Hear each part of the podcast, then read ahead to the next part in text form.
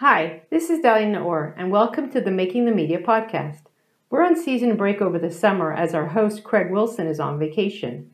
While we're gearing up for season three in the autumn, we are re releasing a few of our favorite episodes which you might have missed the first time around.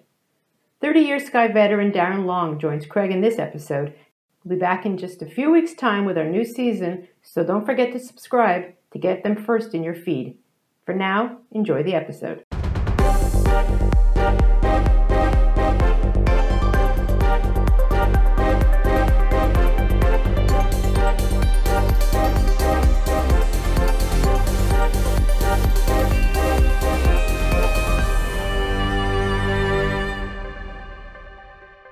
Hi, it's Craig Wilson here, and welcome to the latest episode of the Making the Media podcast. It's great to have you with us.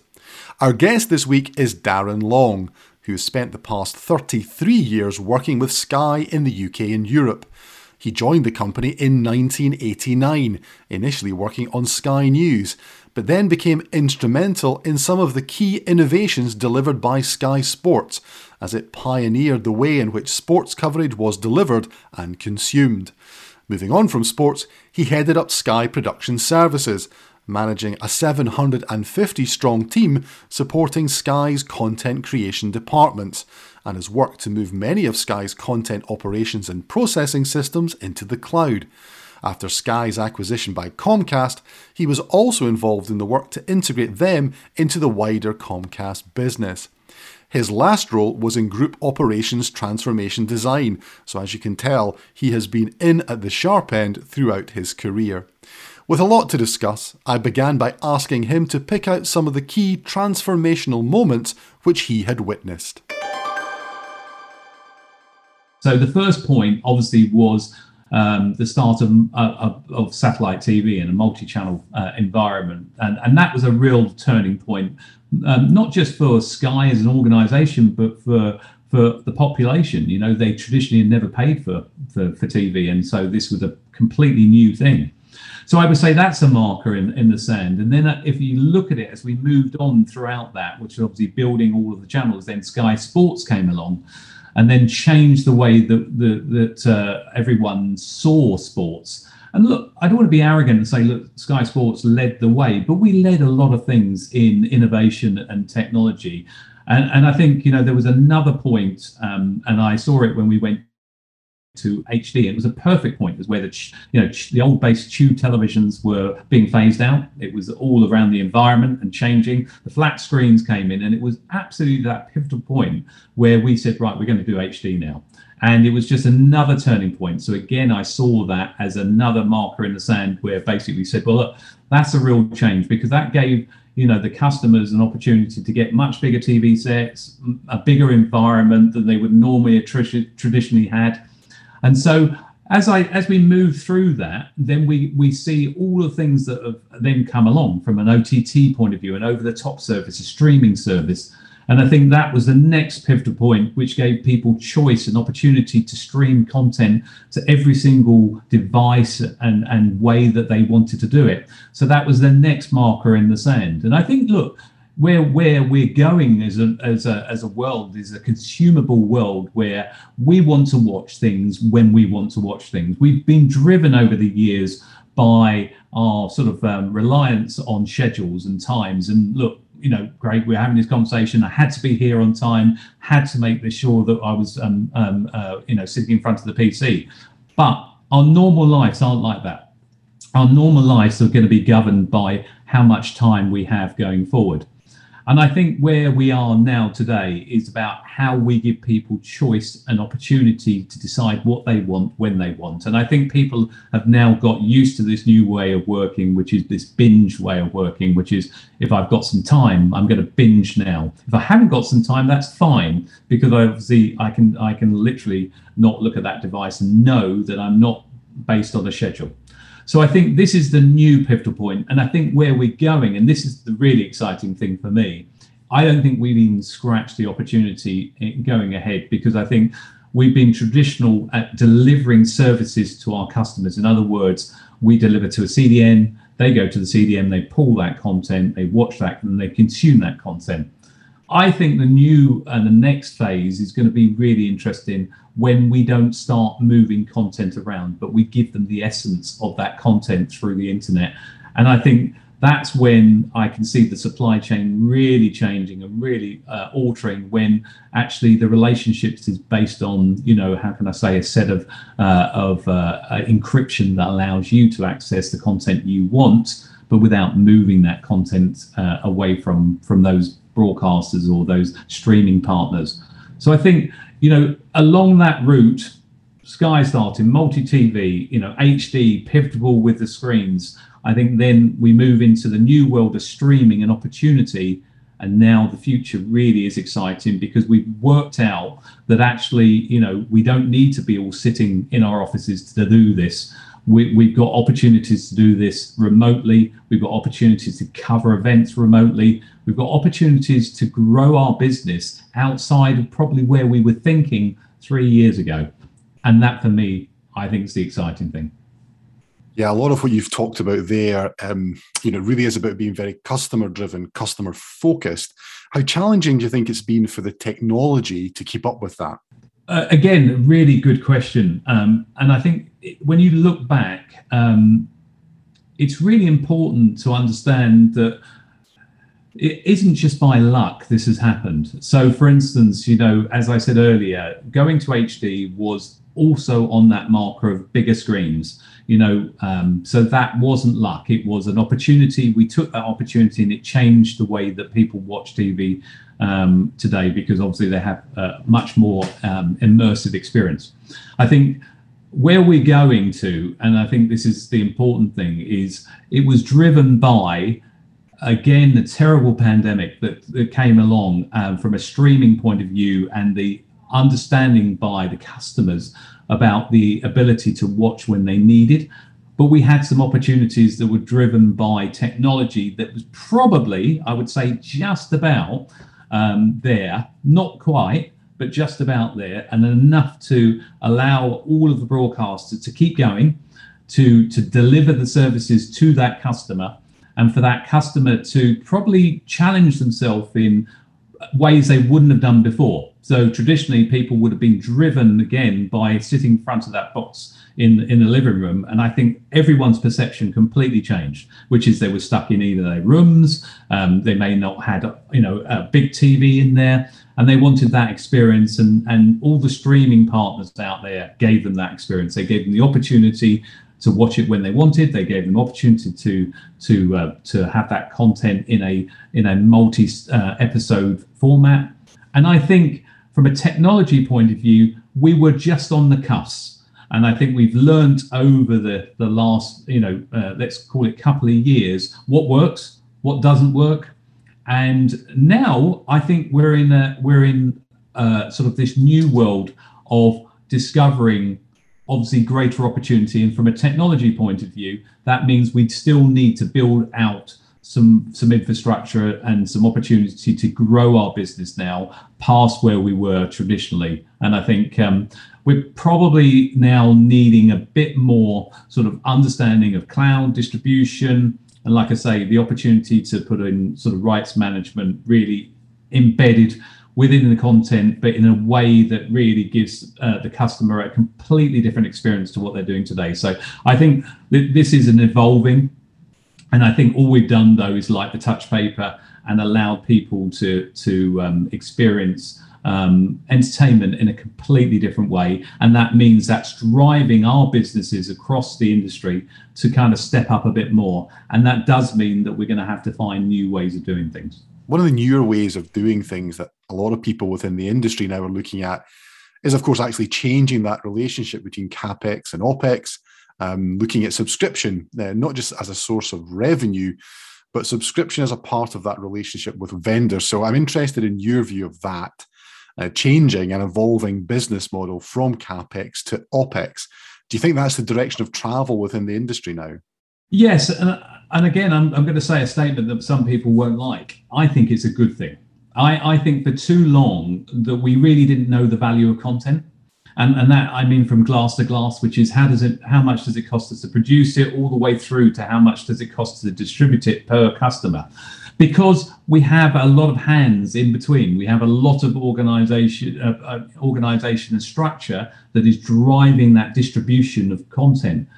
So what this is going to change is that move from our traditional sort of capex heavy um, buying tin, buying equipment, you know, to sit there for 90% of the time, probably not doing anything, and 10% of the time doing something, is that we're going into a much more consumable world. But that does mean that we will buy our services as required. And it does mean that we can be having an honest conversation with our customers again about what it really does cost to to to, to deliver our services to them. Because I think, you know, when you run a capex world, it's it's a real sunk cost. Everyone forgets it you know they pay a million pounds on you know let's call it a newsroom system and effectively it sits there and everyone kind of forgets it until it breaks and then it's oh we've got to replace it again we got to we got to go for a new fund of, of capex. And what that drives is a really bad habit.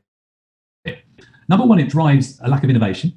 And number two it drives um, the finance people to constantly uh, you know say can you just keep it for a, a, another five years which means that um, uh, you know you end up in a situation uh, where you are you have a real sort of capital debt.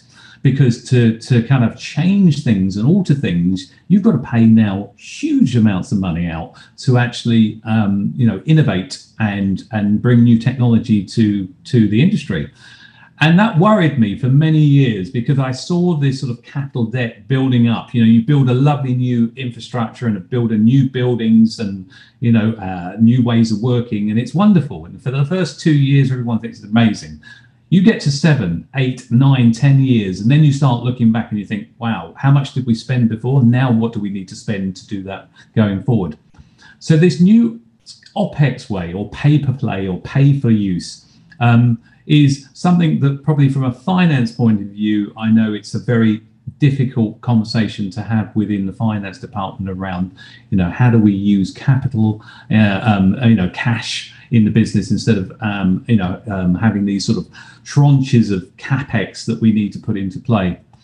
Um, but I think as we grow and we learn, what that's going to drive is innovation because we can buy things when we need to we need to innovate um, it means that we're not going to be stuck with hardware and, and software that that ultimately um, just runs out of date, and we end up with you know people worried that it's either going to fall off air or um, we've got no we can't keep up with you know the, the companies that are using you know cash to to do their services.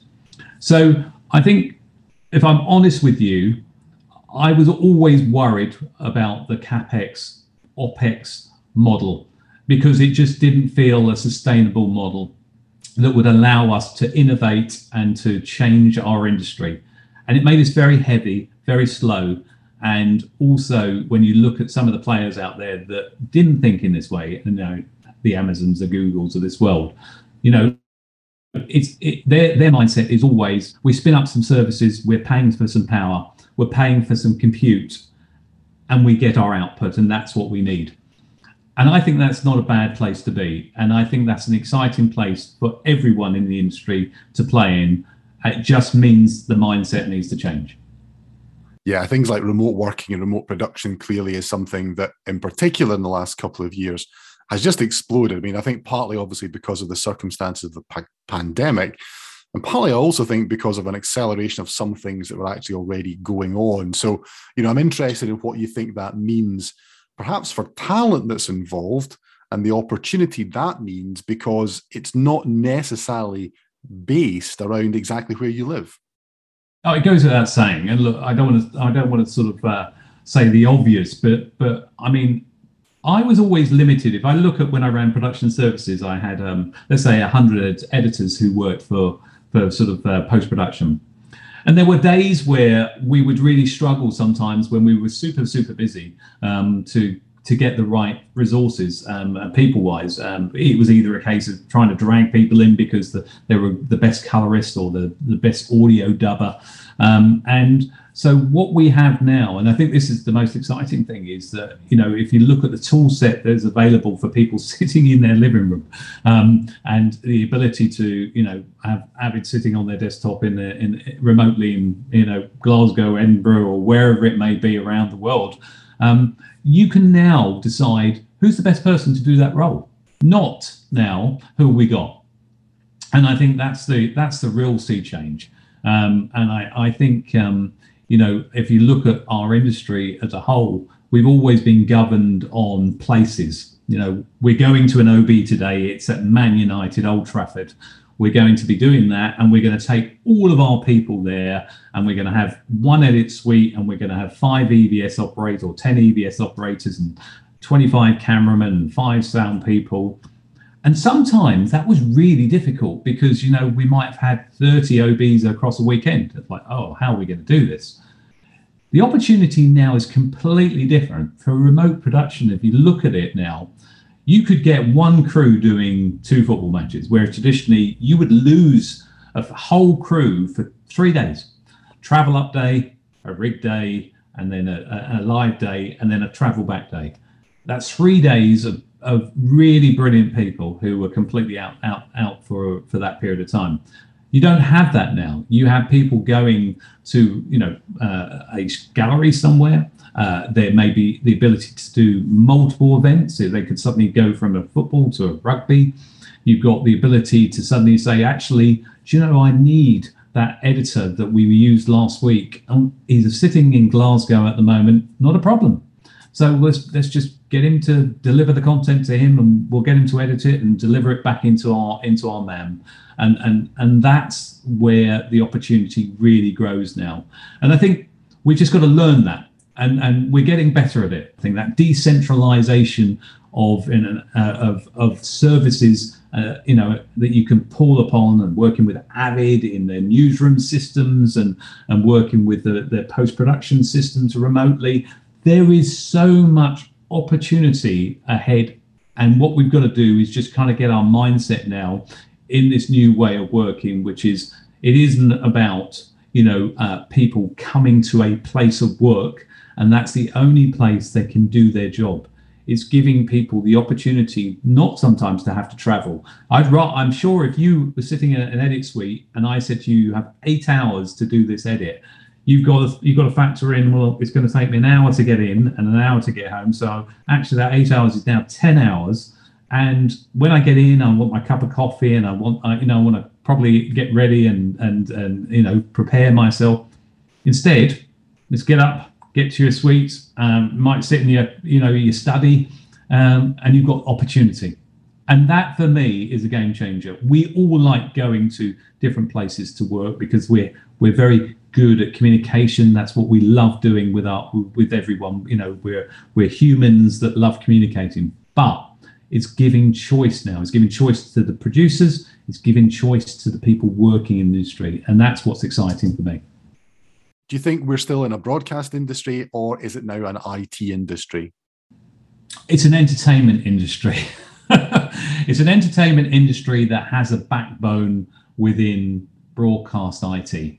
Um, and and I think um, you know it is. It, look, I'm being I'm being careful when I'm using my words here because obviously people will hold their hand up and say, well, you know, the quality is going out of production, and you know, you're trying to get us to to to effectively, you know, do our sort of um, work um, on sort of narrowband, broadband. No, I'm not. I'm not saying that. What I'm saying is ultimately we're here to serve the customer. That's what we and, and I I hate to keep saying this, but but it's true, and it's the one thing which we must never forget. I think for many years we built broadcast systems that that were built for us, for us broadcasters, because it made us comfortable, made us happy, made us feel like we were in control and we were we were delivering a service uh, to our customers. But truly, sometimes it was built for us. I think um, this new IT world so this broadcast IT world that we're now in gives us a much greater opportunity. So we are definitely needing talented, very talented people that have completely different skills. Um, you know, the traditional sort of broadcast engineer needs to be very IT savvy now. Everything they do needs to be about how do they spin up services, how do they ensure that you know remote productions uh, uh, REMIs will work well um, and thinking of new innovation. And so they've got to be great at innovation. They've got to be great at sort of IT and understanding IT, and uh, also they've got to be very, very adaptable. You know, because um, again, you know, when I came into the industry, you learn to skill. You're effectively a vision engineer. Vision engineer was doing, you know, racking, understood about cameras, understood about, um, you know, putting content onto tape. Now, what you're doing is you're you're asking, let's say, the new new form of sort of broadcast IT engineer um, to be to be so computer literate, to be understanding of of uh, why a stream is erroring you know understanding of those skill sets that you wouldn't traditionally have had in in um, in sort of what I would call the, the the old broadcast world. So yes, to answer your question succinctly, yes, it is very much an IT world now, and it's about how we stream bits and bytes around to give our customers the content they want. I guess a consequence of that as well, of course, is the rise in importance of security. And I remember having a conversation a number of years ago with someone who was talking about their organization. And they said that they would describe themselves as one of the biggest potential bullseyes um, that there could be for, for people attacking them, you know, for hackers to, to get involved with them as well. So I guess security has to be a critical part of what we're doing in the future. Yeah, and I, I think this is this is part of that sort of has technology you know kept up with where we need it to be. I think this one is probably no. Um, I I think we have to become a lot more uh, understanding of how uh, content can be protected, and also the relationship between you know the customer and the distributor, um, and how we're in the future going to uh, ensure that we know that it's Darren Long on the other end of that sort of OTT stream because we we have a way of being able to authenticate that. And I don't want to go into a world which makes it difficult for the customer. It shouldn't be. It should be frictionless. It should be easy for the customer.